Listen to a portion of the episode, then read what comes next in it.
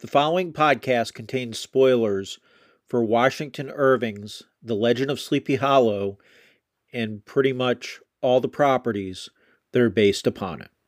You have been warned.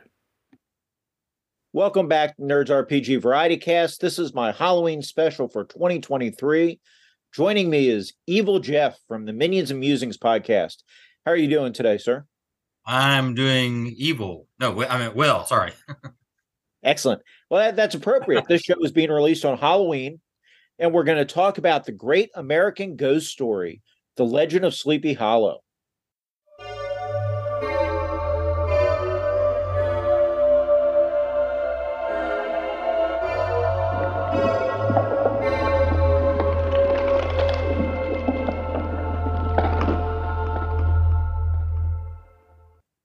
I invited Evil Jeff to join me. We we've gone through, reread the story, looked at various adaptations. I've kind of gone into a deep dive into the Legend of Sleepy Hollow this year. It's one of my very favorite ghost stories, eh, and Washington Irving's you know one of my favorite early writers. And, and so I'm really looking forward to this conversation. This is not going to be a be all end all conversation. It's going to be fairly superficial as we dig into these topics but hopefully folks will enjoy our discussion here. So with that said, where where do we start? I guess we start with the man. We start with Washington Irving himself.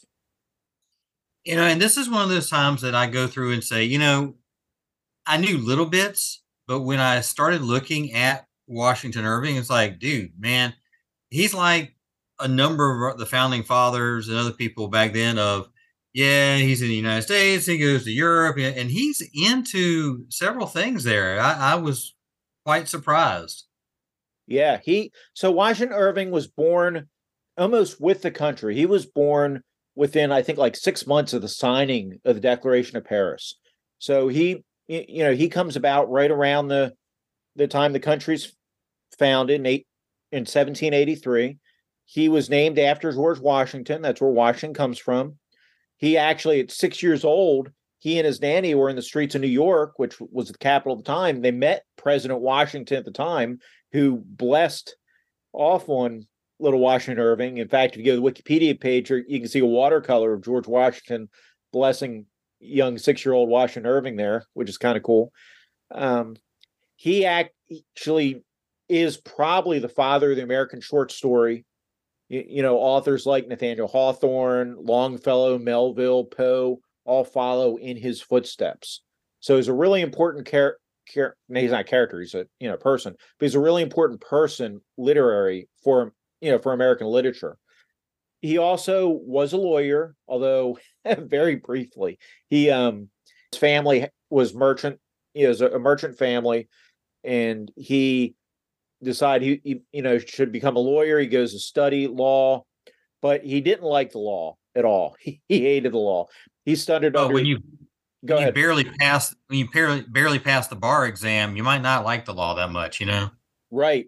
He he studied under judge hoffman and interestingly enough judge hoffman told him you know you you study the law you do good and you can marry my daughter matilda hoffman. And matilda hoffman is the katrina van tassel for Washington Irving, the, you know, the great love of his early life here.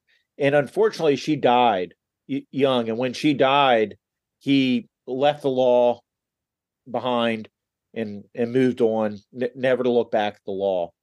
Well, never to look back at the law as a lawyer, I should say, because he ended up being ambassador to Spain for the United States down the road. That's beyond the scope of, of our story today. But so he did a lot of things. But he ended up traveling abroad and was actually in England at the time that he wrote the um, the sketchbook, which contains Legend of Sleepy Hollow and uh, Rip Van Winkle and things like that. So uh, the characters in the Legend of Sleepy Hollow, he is based on a large degree on real people. The names are real names. Um, like we say, he probably based Katrina a lot on Matilda. And when you think about that, the idea of you, you know how she was offered with law practice, this and that you, you can kind of see that connection. Ir- Wash or not Washington Irving.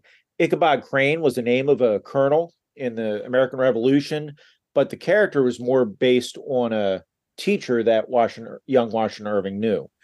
And if you go through, you can find different places where he's pulled these names and and and pulled the, the people that he's kind of based all these characters on. And obviously, Sleepy Hollow is a real place. Tarrytown's a real place. And you can go and you can find the old Dutch church and you can walk over that bridge and all that stuff is there today, which is one of the reasons this story still works really well because it's all very grounded. In, you know, in in real life in certain ways. I mean, obviously, it's a little bit fantastical tall tale, but it but it's a very grounded tale. Um, is, is, there anything else? I mean, we could talk a lot about Irving, but is there anything else that, that I'm missing here that we we should hit with Irving? Do you think? Um, I think just a couple of little literary things that are that are really cool about him. Living before he went to Spain, um, he's living up there in Tarrytown, living in a house up there. He's contributing to Knickerbocker magazine. He's not using his real name. Right. He's using uh, you know nom de plumes, you know, uh, what was it? Um, Crayon was one of them, right? Which uh, that's pretty cool. Um, but you know, he gets approached by young authors. One of the ones that's notable, Edgar Allan Poe, asking about uh, to comment on Fall the House of Usher.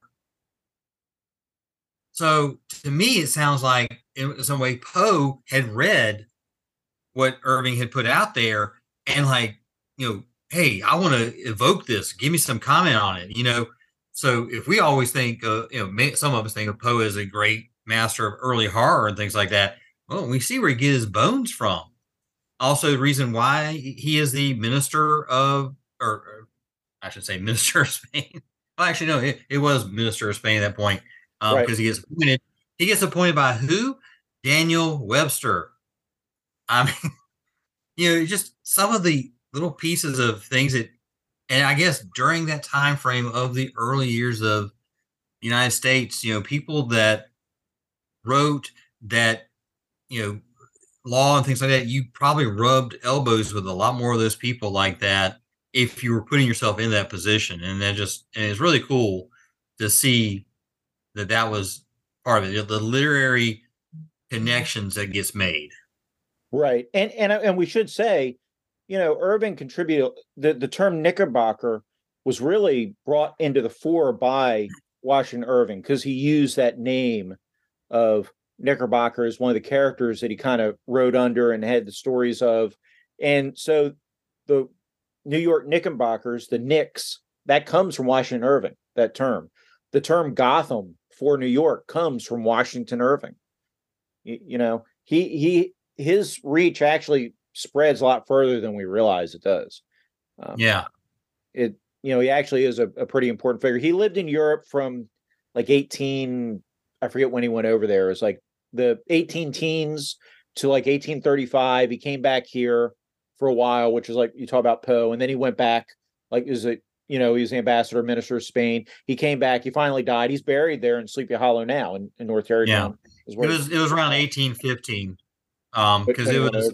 Yeah. Yeah, Wayne went over because it was definitely after uh because another person that he uh helped reprint, you know, reprinting uh Francis Scott Key's mm-hmm. uh Defense of Fort McHenry. So, you know, he's got you know, he's definitely an American through and through there. Right.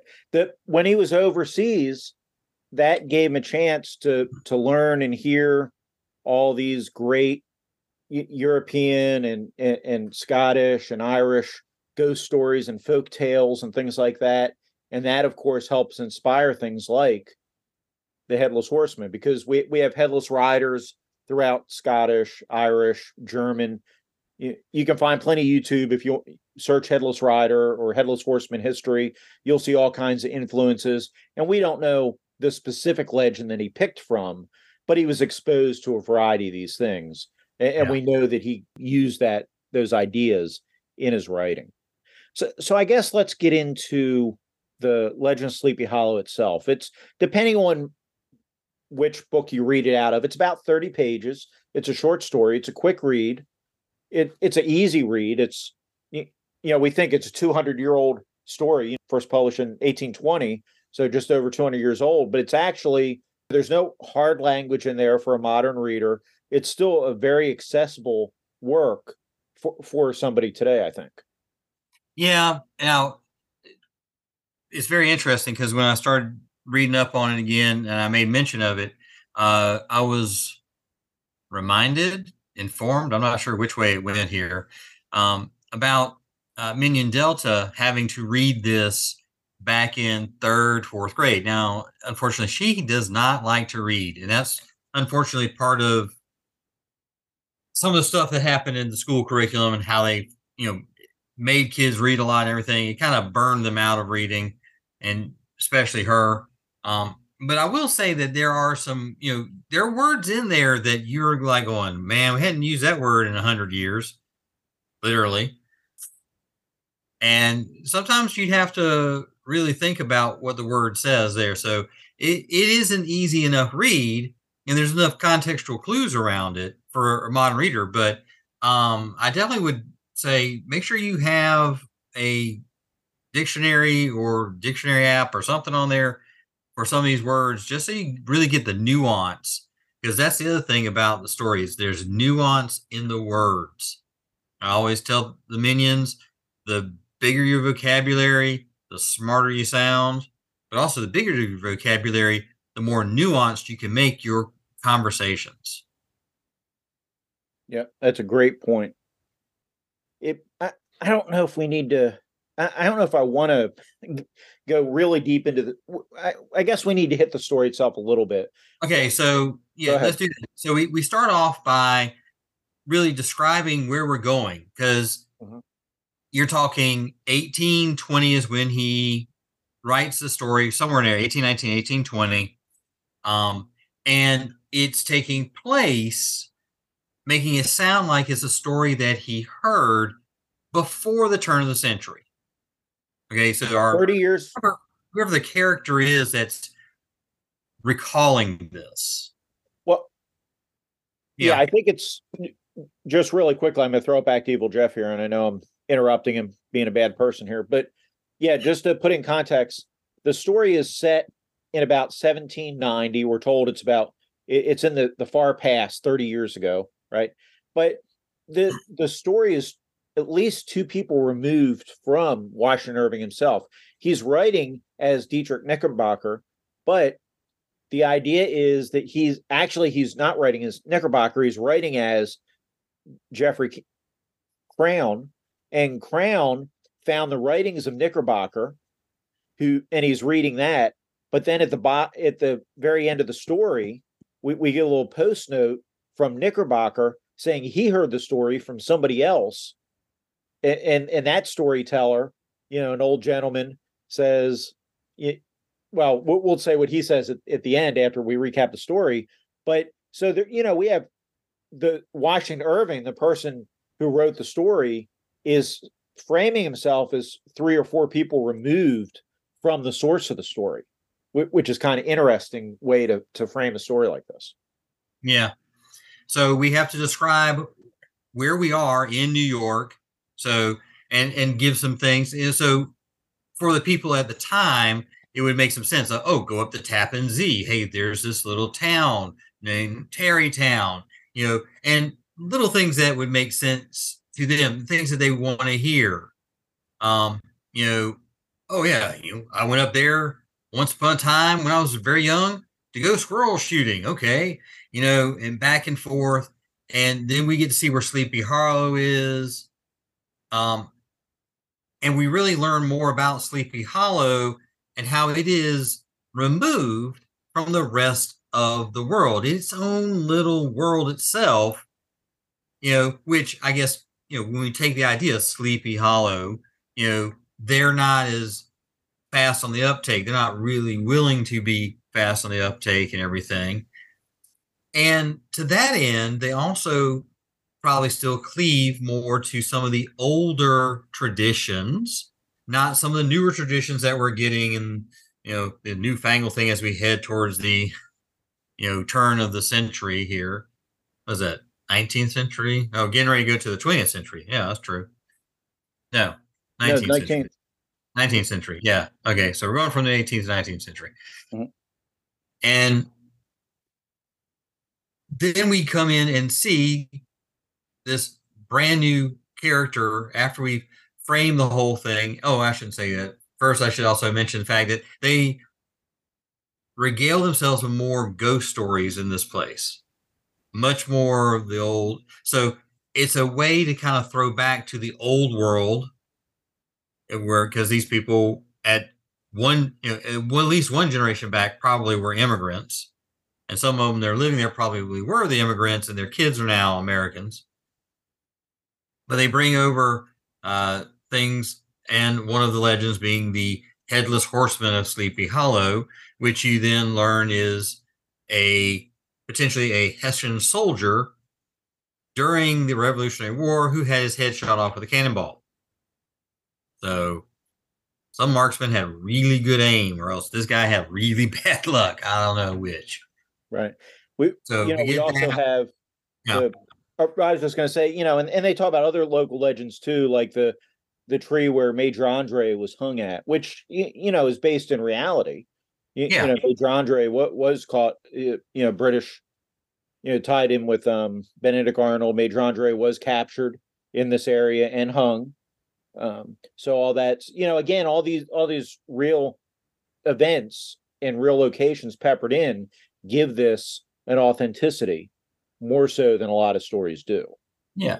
And and I think that's what makes a good horror story so real and, and, and be remembered so much more is when you have those elements that are real and you can put places in faces with names, you can do several things like that. You know, why Stephen King's early works, I think, are great that way. The Shining, you know, I remember when that was first broadcast on TV, and my parents watched it, you know, and they, you know, oh, you don't need to stay up that late, you know. And granted, I was not really old enough to be staying up for that, but it was just, you know, looking back on it and knowing where, oh yeah, they were living in ski lodge and they're trying to keep it up and so forth. I think nowadays, The Shining, you can watch the original Shining, and then you remember what it was like during the during the pandemic. Boy, you know, maybe that should be our our study. Hey, are people acting like that now? Huh? I wonder why. So, moving on there. So we see Ichabod Crane. We learn about him. The language that you get with describing him. I think all GMs should read this story and, and look at how to describe someone. It, it's not a necessary thing, but you know how to add a little bit more to your game in there. You know, you know he was tall but exceedingly lank. You know, oh yeah, thin as a rail. Yeah, okay. There's the other thing we have there: narrow shoulders. You know, hands that dangled a mile out of his sleeves. Sounds like he should be a basketball player with big old hands or something like that. He had shoes, feet that might have served as shovels. You know, I look at Minion Bravo with his size 15 boats that he has on, you know.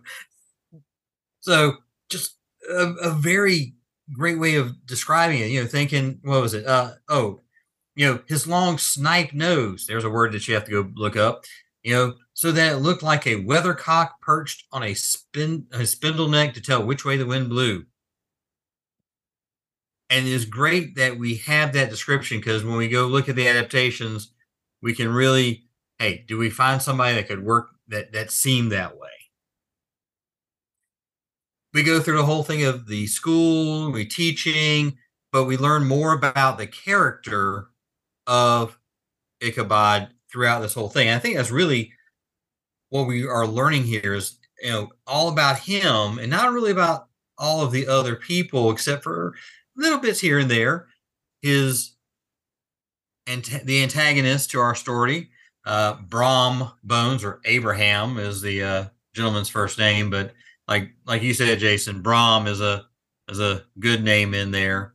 Mm-hmm. Um, and then the love triangle wouldn't be complete without the woman. So Katrina Van Tassel, who is basically the American princess. You know, her dad, the king, or you know, at least she's you know, he's a duke and she's going to be you know the duchess of this area one day yep. because he's got a lot of wealth, and nobody in this town, as far as we know, is doing poorly. nobody's doing poorly. But oh, it, except for Ichabod. well, except Ichabod, but that's the way an itinerant uh, mm-hmm. pedagogue is all about. Yeah. There's a word, and pedagogue shows up in how many of the different iterations? Yeah, most. You know, my, yeah. my wife heard that last night when I was kind of reviewing the uh, Disney version, and she's like, "How many different ways can we say teacher that confuse people?" Let's see. I'm like, well, gee, when this came out, pedagog was still one of those terms that you would use. It's just mm-hmm. we've gotten dumber over years and we get lazy. I don't know. We don't need to get on a high horse there because that's the uh, horseman's job.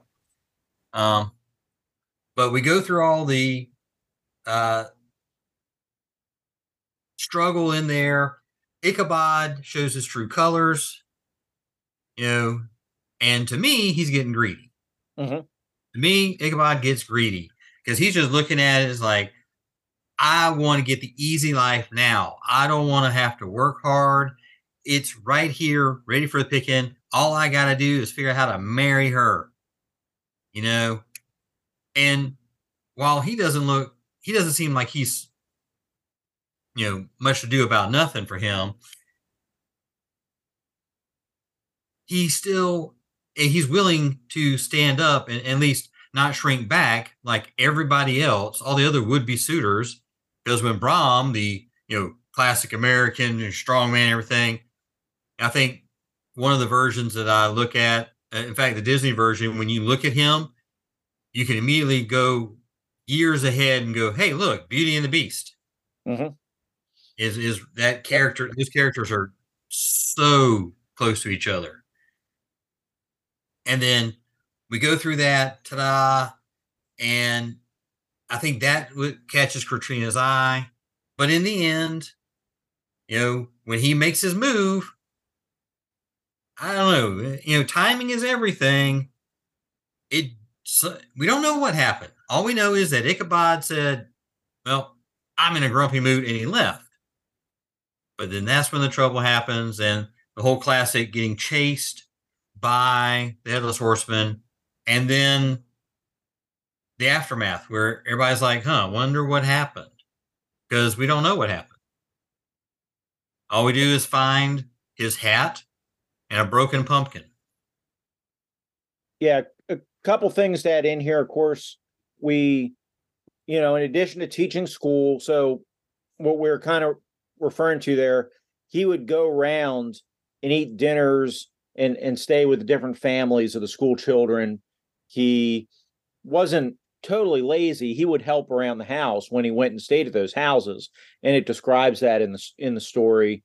Um, but he also would teach choir practice, and and that was one of the ways he ingratiated himself with the women of the community, and, and also with Katrina. Uh, Brom is, you know, shown as good natured, but he likes pranks, and of course, Brom was bristled that you know Ichabod was trying to court Katrina, but Brom isn't shown as a bad guy here. He's shown as, if anything, Ichabod's the one. That, he's the outsider coming in, and it it says it straight up in the story. He wants to, you know, when Ichabod looks at Katrina's father's lands, the Van Tassel lands, he doesn't, you know, when he sees the livestock, he views them as is the meals you're going to cook with them. When he sees the pigs, he views them as ham and bacon and things like that, you know, and, and he's viewing them as dinner plates and he's viewing the Van Tassel farm as wealth. And his intention is to court marry Katrina, sell the lands off, and go land speculating out in the West or wherever. You know, mentions like maybe he'll go to Kentucky. They'll load up the wagon and, and go land speculating, which was a huge thing back in, in that time period. So his intention isn't to settle down and be part of the community. His intention is to profit off all this, go off and, you know, do the standard American dream where the Dutch settlers here in Sleepy Hollow just want to kind of be left to themselves and and and live on their own and not be part of the progressive country that's that's moving forward you know right. and and you could argue which of those is the better view the story definitely falls on the side of the residents of sleepy hollow that it you know this intruder ichabod was was going to come and disrupt and you, you know the story sides with this with the residents of sleepy hollow by far um, and, yeah, and they always the refer to him as a Connecticut Yankee. Well, they do, and Yankee, especially in that this time, Yankee was somebody from the Northeast, so it was the New England or not? Yeah, the New England states is what it was. So New York isn't far enough north to be considered a Yankee. If you're a New Yorker, you're not a Yankee at this time. This is pre Civil War. At this time, yeah. yeah, yeah. This is far before the Civil War. So, yeah, at this time, as just New Englanders were Yankees. Now, let's also point out the fact that it wasn't until he sees the wealth of Katrina and and her family that he, I think we see that mind shift in the story too, because beforehand he's just all about food. He really mm. is that classic thing that we always think about with teenagers that could just eat and eat and eat and eat and never gain any pounds, you know. And that's the way it sounds like he's got that same metabolism still then because he just loves food and every chance he gets to it. And I think, you know, all those other farms and everything like that, he was like, oh, okay, I got a life. Hey, I'm going to get some really good food here. And then when he sees all that wealth, that's when the shift occurs. Right. The the other thing that Ichabod loves are ghost stories. And he uh-huh. carries oh. around his cotton his copy of Cotton Mather's The History of Witchcraft which is a, a, book they made up for the story, but it sounds like we know Cotton Mather was a real person. We assume this is a real book. It's actually a lot like the Necronomicon. It's a, you know, it's a predates the Necronomicon is in this made up book, right? But yeah. he carries that with him, and he loves ghost stories. And he imagines when he's walking home at, at night through the woods, he imagines specters and spooks in the woods. And again, like Evil Jeff said, when you read through this, the descriptive language is amazing um, it, you know, at the end, they're at the party, the which isn't a Halloween party in the story. It's just an autumn party. It's a quilting party, and and they're telling ghost stories there at the end after he shows off his dancing. He bests Brom because he's a, a, you know he's more cultured and he knows how to dance and all. And Brom can't dance, but Brom can tell a ghost story, and and Brom knows how to scare somebody. And Brom has done some tricks on him with the schoolhouse and other things before, some pranks, but it, it, by the end of the story when he when Ichabod goes home, and we're assuming that you've seen some version of the Legend of Sleepy Hollow prior to listening to us talk. Um, I'll put a note at the beginning of the episode about that. But so at the end, when the headless horseman chases Ichabod, we don't really know if it's Brom or the real headless horseman. You get the feeling it's probably is Brom, but it's left open to your interpretation. And the story ends with two options: either he is you know, retired. He's either gone off and turned politician, gotten married, been admitted to the bar, and is now a justice on the 10 pound court, which is basically small claims court, or he was taken away by the headless horseman. And of course, in Sleepy Hollow, they tell stories how he was taken away by the headless horseman. So. Yeah, the uh what was the other book? There was one of the other books in there. Oh, oh um they find a book of uh, dreams and fortune telling as right. well. Right. And which which would kind of lend you to think that he would fit in with that group because they have those superstitions and they believe those things. So he would fit into that if that was what he read and, and kept up with. Yeah, it, yeah. Interestingly enough, the the townsfolk. So when after he disappears, they go and they they search for him. They can't find him. They find his hat with the broken pumpkin the next day and the saddle and all that. When they go to the schoolhouse, they they found you know some clothes, a rusty razor. They found Cotton Mather's History of Witchcraft and a New England Almanac and a book of dreams and fortune telling. And what they did is they burned those books, and, and and and they found some palms um, to um, Katrina, but they burned all that stuff and then they just told stories about him after that. So. Yeah, and what else lends credence to, you know, a regular person saying that he had probably ran off was the fact that he had just gotten paid a day or two before. Yeah, you know, whatever right. money he had was not found at the schoolhouse; it was somewhere else. It was with him originally. So, okay, that's the the story, and and as I said at the top of the episode, we're we're assuming you're familiar with the story, but there have been a number of adaptations over the years of the story, and I, I guess before we get into those, though, we can talk real quickly. We've got you, you know a couple different big themes in the story. You know, when we look at a short story, you know, does it have a moral to the story? Eh, I I don't know if there's a solid moral here. It's a good story, but well, okay. See, that's where I think you and I are different. Yeah. I think this this ghost story for what it is is a bit of a moral story, and I think it shows what happens when you get greedy.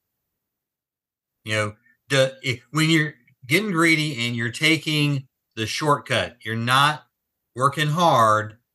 You're just trying to get rich quick by hook or crook and what can ha- and what is more likely to happen. I, I think that to me, and in this time frame, in that late 1700s, early 1800s, you know, working hard was what you had to do to get somewhere. And this mm-hmm. is a sort of a cautionary tale in its own ways, going, you know, look what happens when you don't.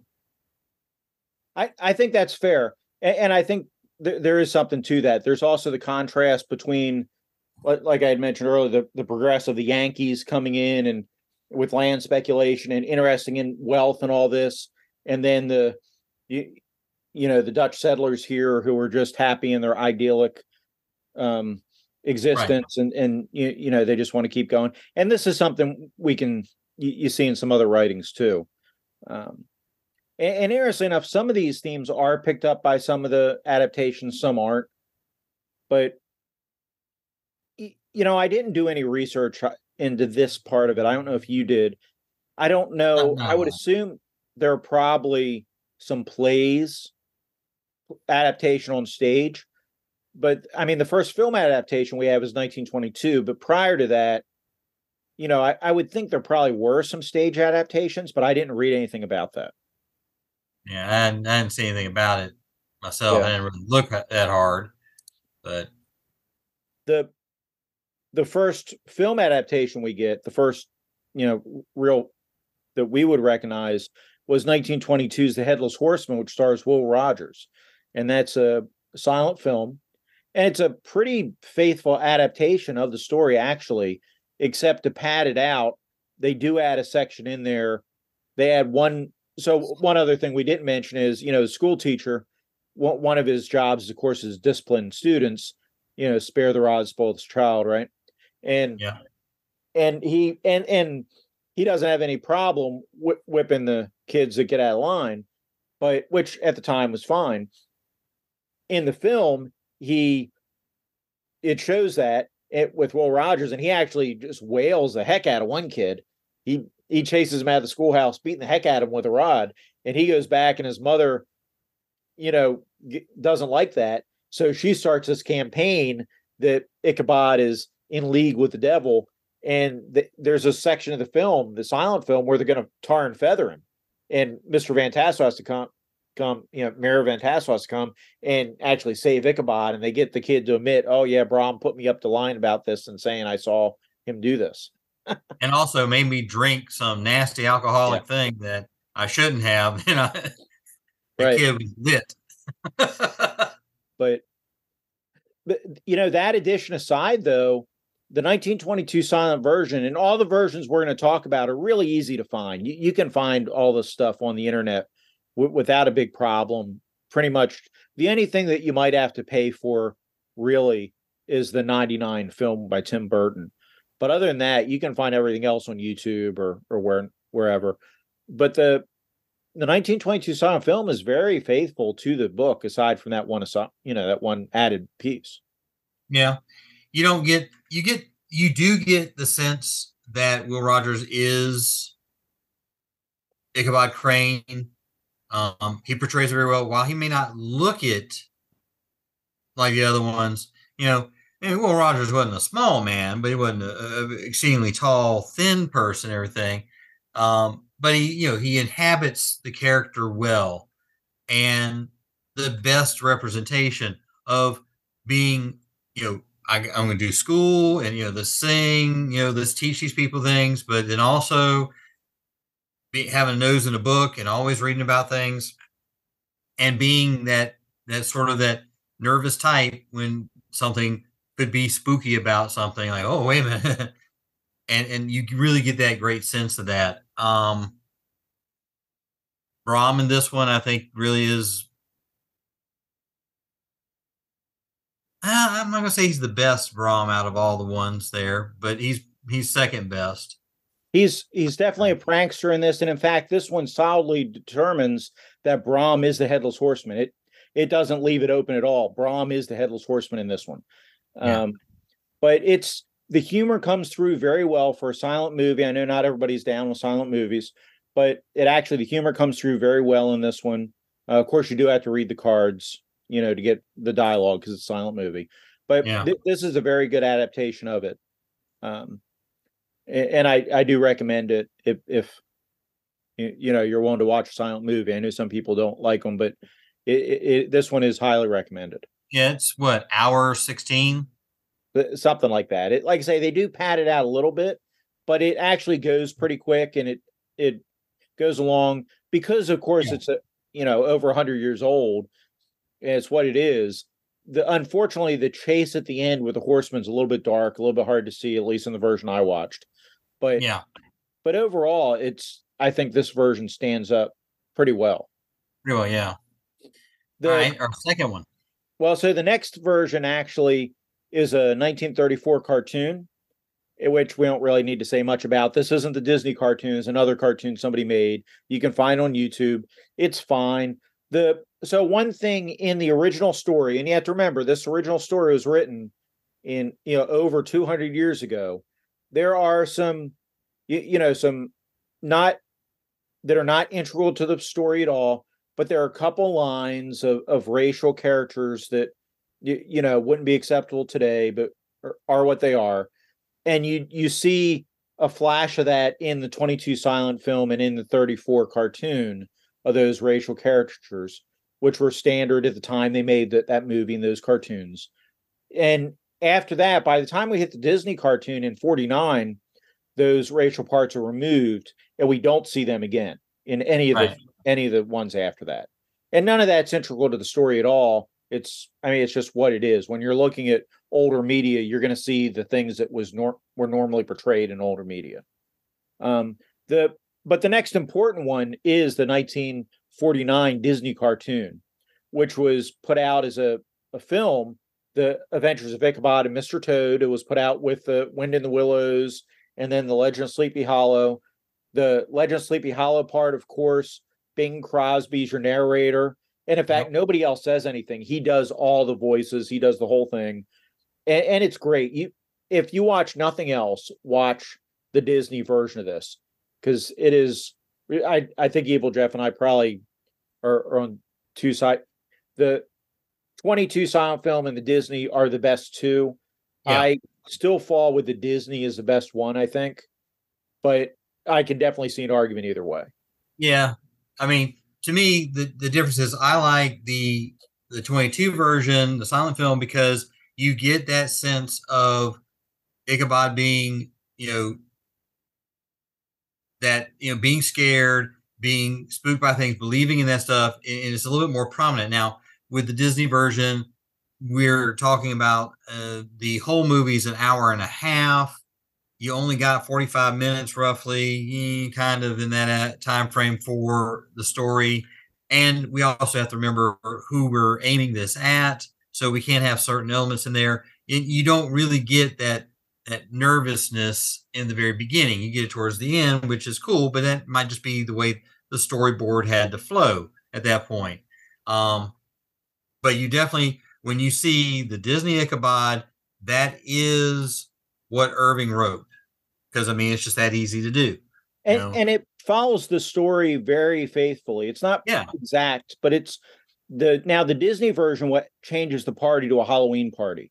So the yeah. Disney versions were first, and I guess that's something we, we kind of skipped over with the story. But so the Legend of Sleepy Hollow, the the short story in 1820, predates the idea of the jack o' lantern as a pumpkin as such. Now, jack o' lanterns eh, is turnips and things like that in the old country predate this, but the use of pumpkins as that probably came 20 years after the Legend of Sleepy Hollow was first written.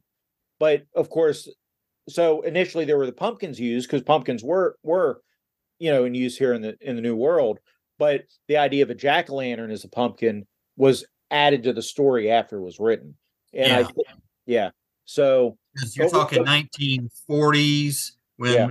because most of that the whole idea of the jack o' lantern is coming from Irish immigrants. So the first big wave of that is after the Great Potato Famine that occurs over there, and they you get that first influx of all the Irish people for that, and we start seeing jack o' lanterns there. In fact, I think uh, when I was looking reading through that, the first text that we can find of the term jack o' lantern and everything here is in 1850 somewhere in there, almost 1860, close to the time of the Civil War.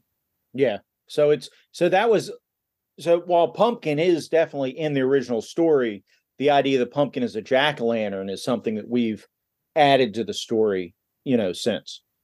Um, but the Disney version, of course, has that. It's got great. It's got a great where Brom tells the the story of the headless horseman at the party is great.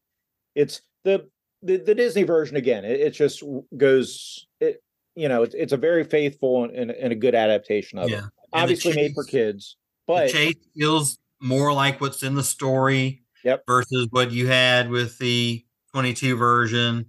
So there is that.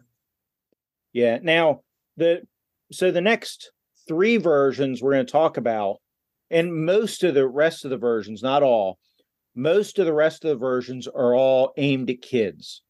Okay, that 34 cartoon I talked about was aimed at kids. There's some 70s cartoons. We're not going to hit all the cartoons, but if you go on the internet, you can find a you know there's like a 74 and a 70. There's some other cartoons that are obviously aimed at kids. There's a 79 CBS special that's done by Vincent Price called Once Upon Midnight Scary, which only has a real short clip it of the it just has at the party with Ichabod and Brom and Katrina and, and then the chase. But that actually is really well done with um Renee. I'm gonna butcher his Yeah. name. Can you say his name? It's Renee Auberjonois, which Yeah, is he's a our great favorite Ichabod. alien from Deep Space Nine. Yeah. Or Odo, Odo, excuse me. Odo, Odo from Deep Yeah, Space Odo. Nine, and he's I a mean- great Ichabod.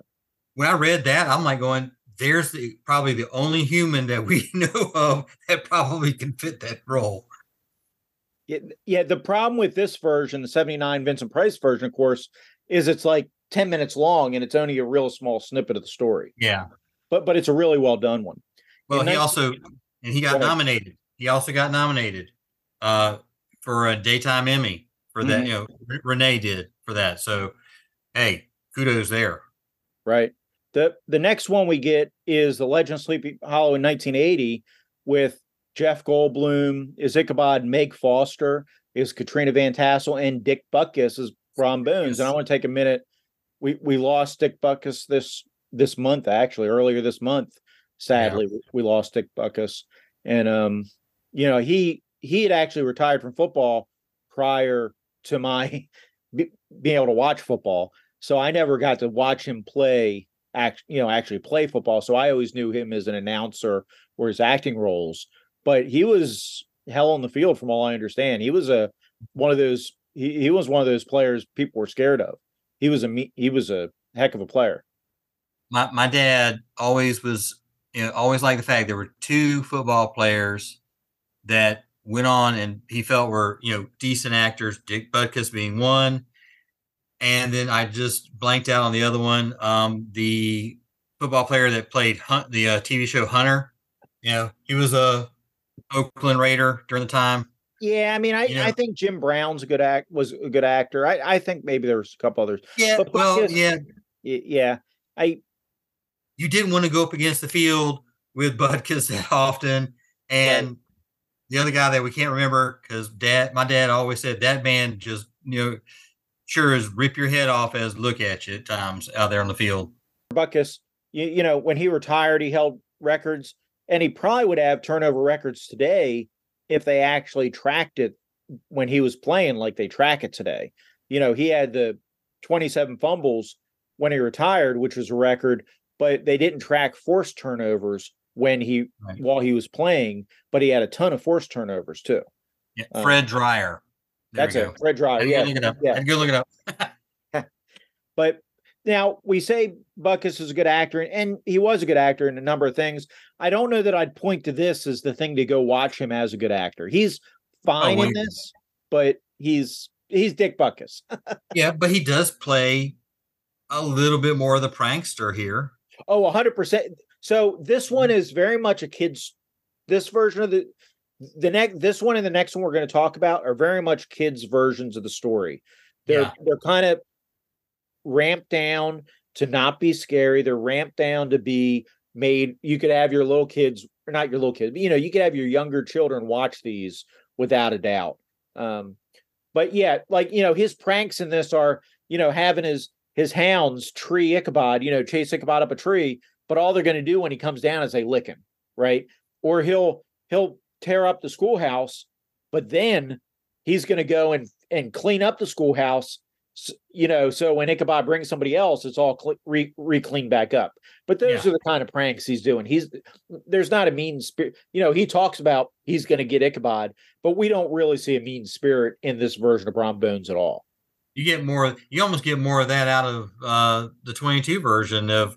Yeah, Yeah. I'm really going to take that guy out rather than Dick Butkus. But but even the out there? 22 version was was I, I think most of these show Brom Bones is pretty Yeah, decent hearted. You know, he's if anybody, the bad guy in these stories really is Ichabod, which if you go back to the original text, Ichabod's an anti-hero. But yeah, and in the Disney version, he's shown that way. You can definitely see him get greedy in the Disney version oh when, yeah, when he's looking at the Van Tassel farm. These later versions after the Disney version, more so than any, these start to turn Ichabod into your hero and make him Right. a lovable character. You know, they they take away the negative aspects. And in fact, this version with Jeff Goldblum, a very young Jeff Goldblum, is the first version I know of where he's not superstitious. This starts this one and the uh, Tim Burton one are the two where Ichabod doesn't believe in superstitions, and and he's and, and he tries to get the town people not to believe in superstitions, which is, isn't a change. I, I don't like that change personally, but no, I, I don't. I, I- wanted to be superstitious. I, I wanted Yeah. to be scared of things. Not being that way, I had my problem with it is that it's not fall. It's not New England. You know, this was shot. well, it's winter. it take place? Yeah, It I filmed don't know out where it was shot. It was No, winter. filmed though. out in Utah, so there's snow everywhere. Yeah. I'm like, quit that. That just no. Because how are you going? To, but then again, we didn't need to see the greediness of things, and he wasn't being greedy in this one. He's just being chased off, and you know, well, hopefully being chased off, and you know, he sees more of a shot at love. So yeah, now we got more of the hero in there. So Well, well, and mm. then this one also, you know, we're gonna have a happy ending at the end. So this adds a previous school teacher who's come back and he's causing issues. It adds another love interest in here, and eventually, at the end of this one, Katrina ends up with Ichabod, and the other love interest ends up with Brom Bones, and the headless horseman ends up being, if anything, he's Cupid because he chases Ichabod into Katrina's arms. So this is definitely kind of a kid's version of it. Um, it's Mhm. interesting because the people that are in it. If we didn't recognize these actors like Goldblum and Butkus and Meg Foster, I don't. I think I would skip this one. honestly. yeah, The- Yeah, it- and there wasn't there wasn't a lot that I I, had to go look up Meg Foster. I'm like, yeah, she looks kind of familiar, but there was just a, a lot of movies that she was in. I'm like, I don't, or TV shows. I'm like, yeah, I guess I saw her maybe in that, maybe some. well, Meg Foster, I- I was- they live. Well, that's the the problem. Universe. I can't remember her in it. Yeah, she. Well, yeah, she's the only female. They live. I know, but it's still. I'm just like, I can't even. I can't even Yeah. pull the. I have to go watch the movie again because I can't pull her to mind. Yeah. Of course, Meg Foster famous for her her frost or or ice cold. I, I want to. I'm making it sound bad. Her blue, her light blue eyes. I, I guess I don't Yeah. know what the right way to say that, but she has really light colored blue eyes, like icy blue eyes. I'm a beautiful lady, but and very distinctive eyes.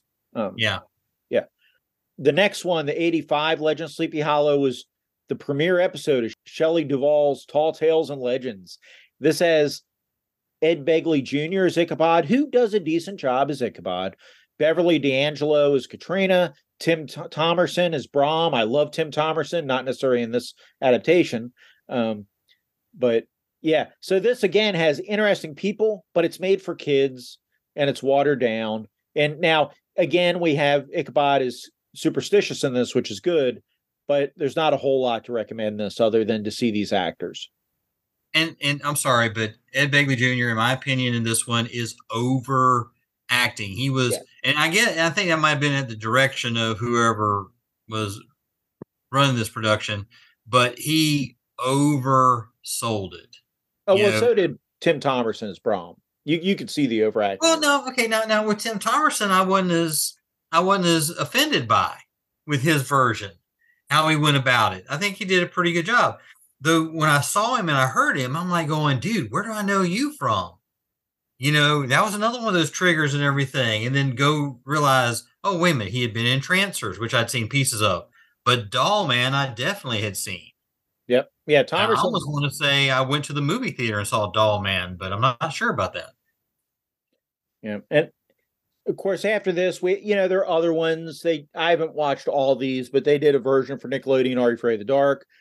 I did watch the Wishbone episode, where Wishbone, if you're not familiar with that, in the '90s, you had they have this little cute little dog who um who goes through and tells different stories. They have a number of different episodes, and the dog will dress up. He's a Jack Russell, and you know, and yeah, I mean, it's a kid show, but I, I did watch a Wishbone because the dog and, and enjoyed that. But the the next serious version we have is the 99 Legend Sleepy Hollow, where Brent Carver plays Ichabod Crane. And a lot of people say this is the best version. I watched it. It is a good version of it, but I, I it, it is it's definitely a good version you can find on YouTube. I still stand that I think the Disney and the 22 are the best two but the 99 one's definitely better than the the other ones we've talked about so far. Yeah. Now remember, now there's two of them in this time frame. There's Legend of Sleepy Hollow, which was a TV film, and then there's the major motion picture Sleepy Hollow, which is Tim Burton's version. Right. Which, which we're yeah. So let's talk about that. Yeah, I mean now total change of everything.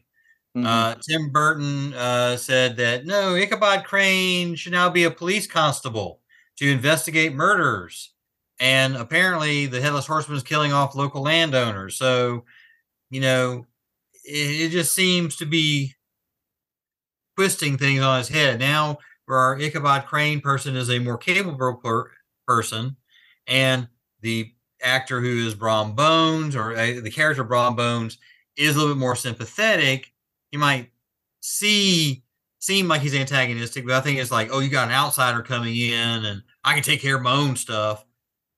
But in the end, you know, yeah, he's fighting against the horseman, you know, to help Crane actually escape at some point, which I'm like, okay, cool, but that where's the uh horror in that? I mean, I, I don't know, it just turned it on its head too much, and I don't think it's worth I, it. Yeah, I like Sleepy Hollow, Tim Burton Sleepy Hollow, but not I, I it's different enough that I don't think it really fits in with the rest of these. It's its own thing. Um, you know, Christopher Walken is a headless horseman. Of course, Johnny Depp is Crane, and Christina Ricci is Katrina Van Tassel. You know, we ha- we have a lot of big names in here. I, yeah. I do like this film, but I don't necessarily like.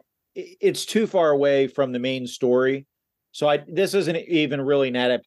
I, it is an adaptation, but it's almost where we took the names. It's like where you reboot a TV series like Hawaii Five O, and you're just using the names and the title, but it's a totally different show. That's yeah. how I view this movie. It's you know you're using the names, but it's something totally different. Now you are saying a show there. Um, I and, and it wasn't until you brought this up that I remembered there was the TV series Sleepy Hollow, which kind of taken you know, hey, we got time traveler going on here, but um, I remember correctly, I was like, I, that was one of those shows I we watched some of, and I liked it. I need to go back and really start watching it again. Yeah, I my intention was to binge that show this month. we're talking about 2013 Sleepy Hollow that was on Fox, and I got through the first season, but due to some some family events and other things, I didn't get to get through all four seasons of it. In this one, um, Ichabod Crane, he comes over, he's part of the British Army. He comes over, he switches sides to the Americans. He ends up killing the, the headless horseman, who in this is actually one of the four horsemen of the apocalypse. He's death. He chops his head off, but he dies. His wife's a witch. She buries him. He wakes up in the 21st century, teams up with a local detective in Sleepy Hollow, and they're fighting ghosts and ghouls. And it's one of these urban fantasy shows. Um, it's interesting enough. I'll probably finish the series. It, it's definitely not super original. You can definitely see yeah. all these other kind of shows, their DNA baked in here, right? Like, her sister like is very much a um her sister is very much a shoot. What's the now we're, we're recording at night, my brain's gone. The Linda Linda Hamilton, is that who does um in the Terminator? Yes, Linda Hamilton, Terminator, yeah. yes. So the the there's a sister in here, the detective, who's basically Linda Hamilton's character from the Terminator. There, there's a lot of derivative stuff in the show. Um, but I mean, it's fine. I'd rather watch this show than watch Charmed or the later Supernatural or you, you know some of these other things. But it's a, again, it's so far away from the story. It's not yeah. really, you, you know, it's not really an adaptation of the story, and that's also why we kind of skipped over. So chronologically, we should have mentioned the episode of Kolchak the Night Stalker with the headless motorcyclists. But it but I mean that's just an inspiration of a headless character on a motorcycle. It's not really Actually, I think that episode might use the name Crane in there too, but it's not really the Legend of Sleepy Hollow. It's right. you know. Um it so that's why we kind of skip that because it's not really an adaptation, right? It's called um Chopper is that episode but it's it's kind of you, you know it's it's a headless motorcyclist going after another gang of bikers. Um, it's it's its own thing. I, I do yeah. recommend watching Kolchak though. Great great series. you recommend it no matter what. I mean, just because you you're, right. You're Jason. So yeah, yeah. well, exactly. no, but Kolchak is an important series, and and Darren McGavin does a great job in it. Yeah, um, yeah. We I mean, we do have um karate chops. Yeah, we we do have other adaptation. There's a bunch of other adaptations. We're not going to hit everything, but gaming adaptations. There have been a, a few different board games over the years. There is one that came out a couple years ago called Legends with an S on the end of Legends of Sleepy Hollow. There was a Kickstarter that they screwed up the initial rollout, and then you had to get a an update kit from the company with the correct map boards. But I've got that, and my son and I are playing it, and there's there's like it, it's on there's scenarios, and and it's a one of the co-op board games where you have four characters and they're all working together towards a goal, and the scenarios build on each other, and basically you're you know Ichabod Crane's gone missing, and you're trying to find him is the kind of the story, but it's a fun game. We played through about half of the game so far, and are having a good time with it. Last year, Disney they came out with a another co-op game based on the Disney cartoon. And I've got that, but I haven't played it yet. We're going to play it on Halloween. So, and if you you you look on Amazon for, you know, Disney Sleepy Hollow game, I'll, I'll look the name of it here while we're talking. But like I say, I I haven't actually played that one yet, but we're going to play it on Halloween this year. It's called Return of the Headless Horseman, is what it's called. Um, so I'll give a report of that next month on the show. Ooh, Jason from the future here. So we did play Return of the Headless Horseman, and it's I didn't realize when I ordered it, but the game is for ages six and up, and it's pretty elementary. My wife really enjoyed it because she's not huge into board games, but it was fine. But it's really more for little kids. You couldn't just sit little kids down though. You need you kind of need an adult or a high school age kid might kind of to guide them, but it's a pretty basic game. So if you're into adult board games at all, it will be way too simple for you. So just be aware that Return of the Headless Horseman is a kids game. Back to the show. Ooh. There's some other games out there. There's some role playing game adaptations.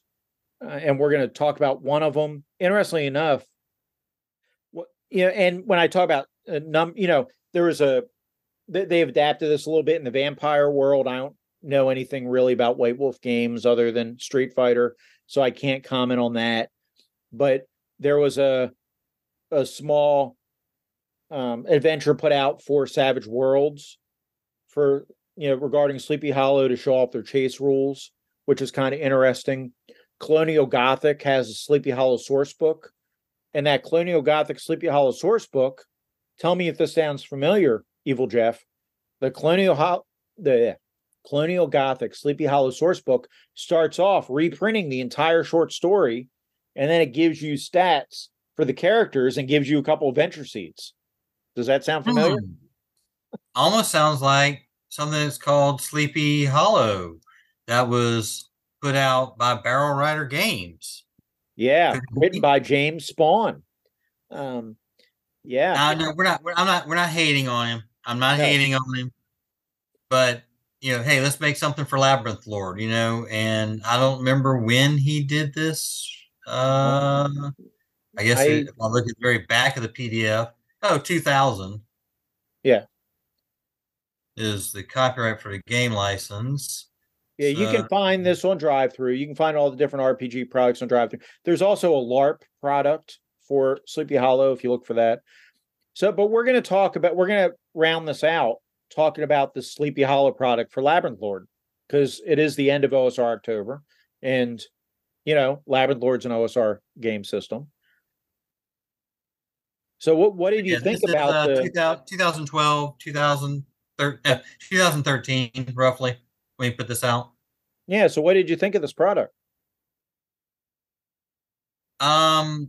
Well, I don't know. I, I don't know if I would get my money's worth out of it.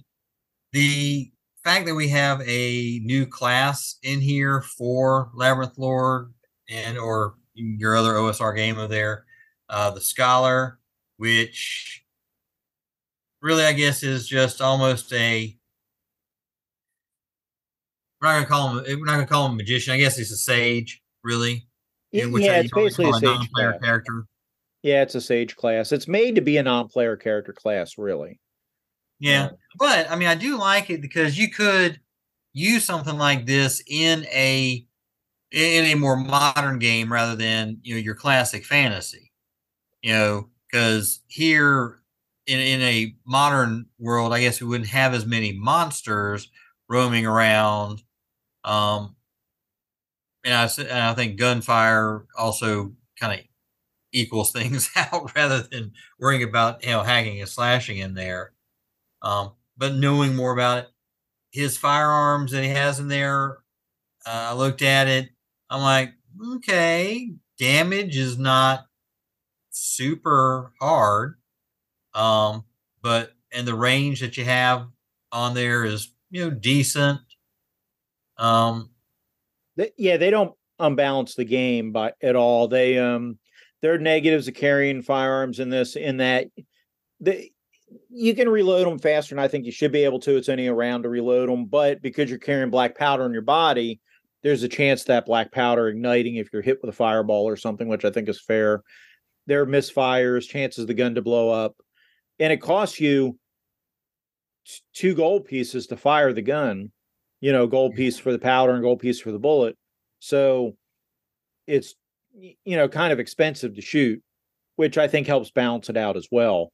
The opposite side of that is the black powder weapons can be used by any class. So there, there's that. I, it's fine. There are a number of different versions of firearms out there now for OSR games. This version works. It's I don't know it's the best version. It's not the worst version. It it's okay. They they also they also get we didn't mention the scholar gets a investigation ability, which basically he can he has a couple different spells he can use or he can mimic the ability of a couple different spells in in doing investigation like detect magic or detect invisible things like right. that um, they give you stats for the major characters like Brom Bones, Katrina, and Ichabod. I think these stats are pretty high. to be honest, Brom Bones is my next fighter. Yeah, I mean, he's, uh, he's pretty tough. I mean, his lowest stat is 11, as Right. his intelligence, which I Okay. think is overdoing it personally. Yeah. Um, and and they give you some adventure hooks in here. The, the well, they give you stats for the monsters, like the headless horseman, who's pretty tough at um 10 hit dice. He is pretty tough. Yeah, I'm I'm still trying to figure out exactly how in the world you actually can destroy him because he he takes up a lot of damage. I mean, he doesn't get hurt very easily. No. They, they give you stats for his horse and the Witch of the Woods. And what's interesting is the Colonial Gothic version of this also gives you basically all the same thing. They give you stats for even more of the characters out of the story. They give you stats for the monsters. But the Colonial Gothic also gives you a lot more as far as background of the area. And they give you adventure seeds for before the revolution or during the revolution, things like that. Which I think if you're going to play something like this, having some of this horror and things like that, you know, understanding the area and the time frame is really necessary. This is making you assume that almost assuming somebody knows what they're what they're playing in. Yeah, I, I I won't call this a cash grab because it's only like a dollar something, but it's it's pretty close to a cash grab. Let's be honest. That, how many pages is the story? Uh, oh, it's 15, so it's not.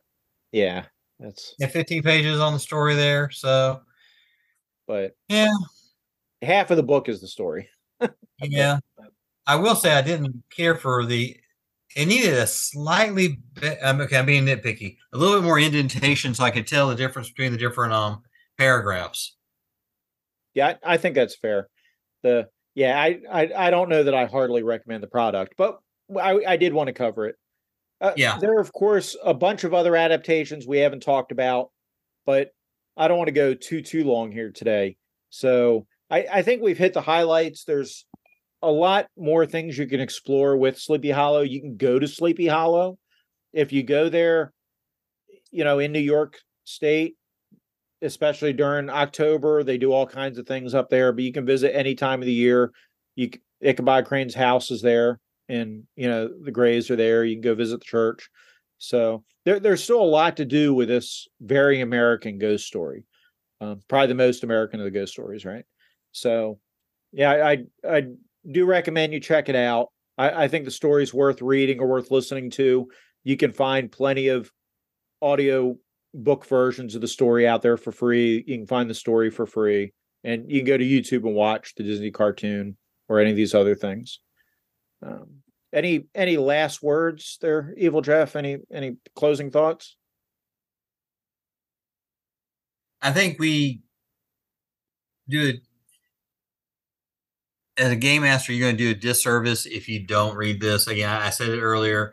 Reading this story reminded me of when you need to describe things. You know, not not everybody can not everybody can be as eloquent as some of the authors we have there, but you could add some of that stuff into your game.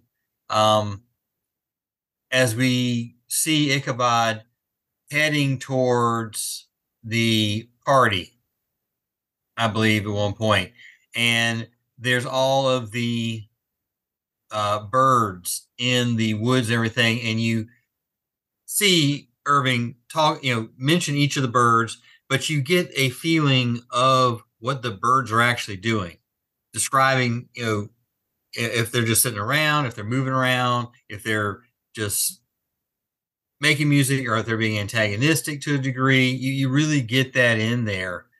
Um, and it was just, it was nice to read that and, and re- be reminded of adding that to our descriptions. And, you know, go in there, you know, throw in smells, throw in, you know, sounds that we may hear. Just, you know, you're, oh, you're walking on, yeah, your feet are crunching on things. You know, it just, those extra things could help bring other, you know, your role players, and especially with us doing things online, Mm-hmm. that little extra may help bring people into the scene a little bit more. Maybe, you know, at, to quote somebody else, immerse them in the game a little more.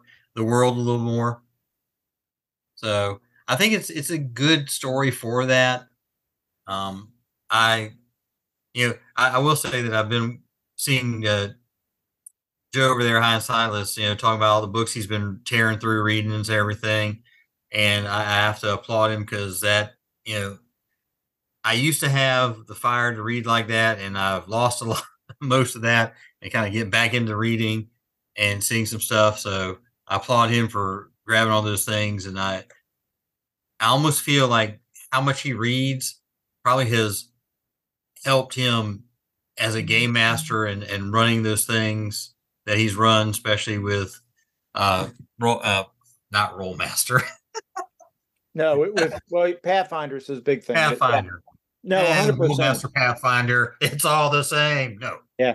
No, hundred percent. It it's very important. In fact, I've got an interview that'll be out early next month, that early November, where we talk about that. But it's so important to immerse yourself in the genre, the the game that you're running, because it, you know if you're running a sword and sorcery game, immerse yourself in those stories because that way you're kind of thinking in that genre and those terms and all that. If you're running a horror game, immerse yourself in that kind of literature and and listening to that and you know, those kind of movies. That way you can describe those kind of things better because you're immersing yourself in that genre. It's so important.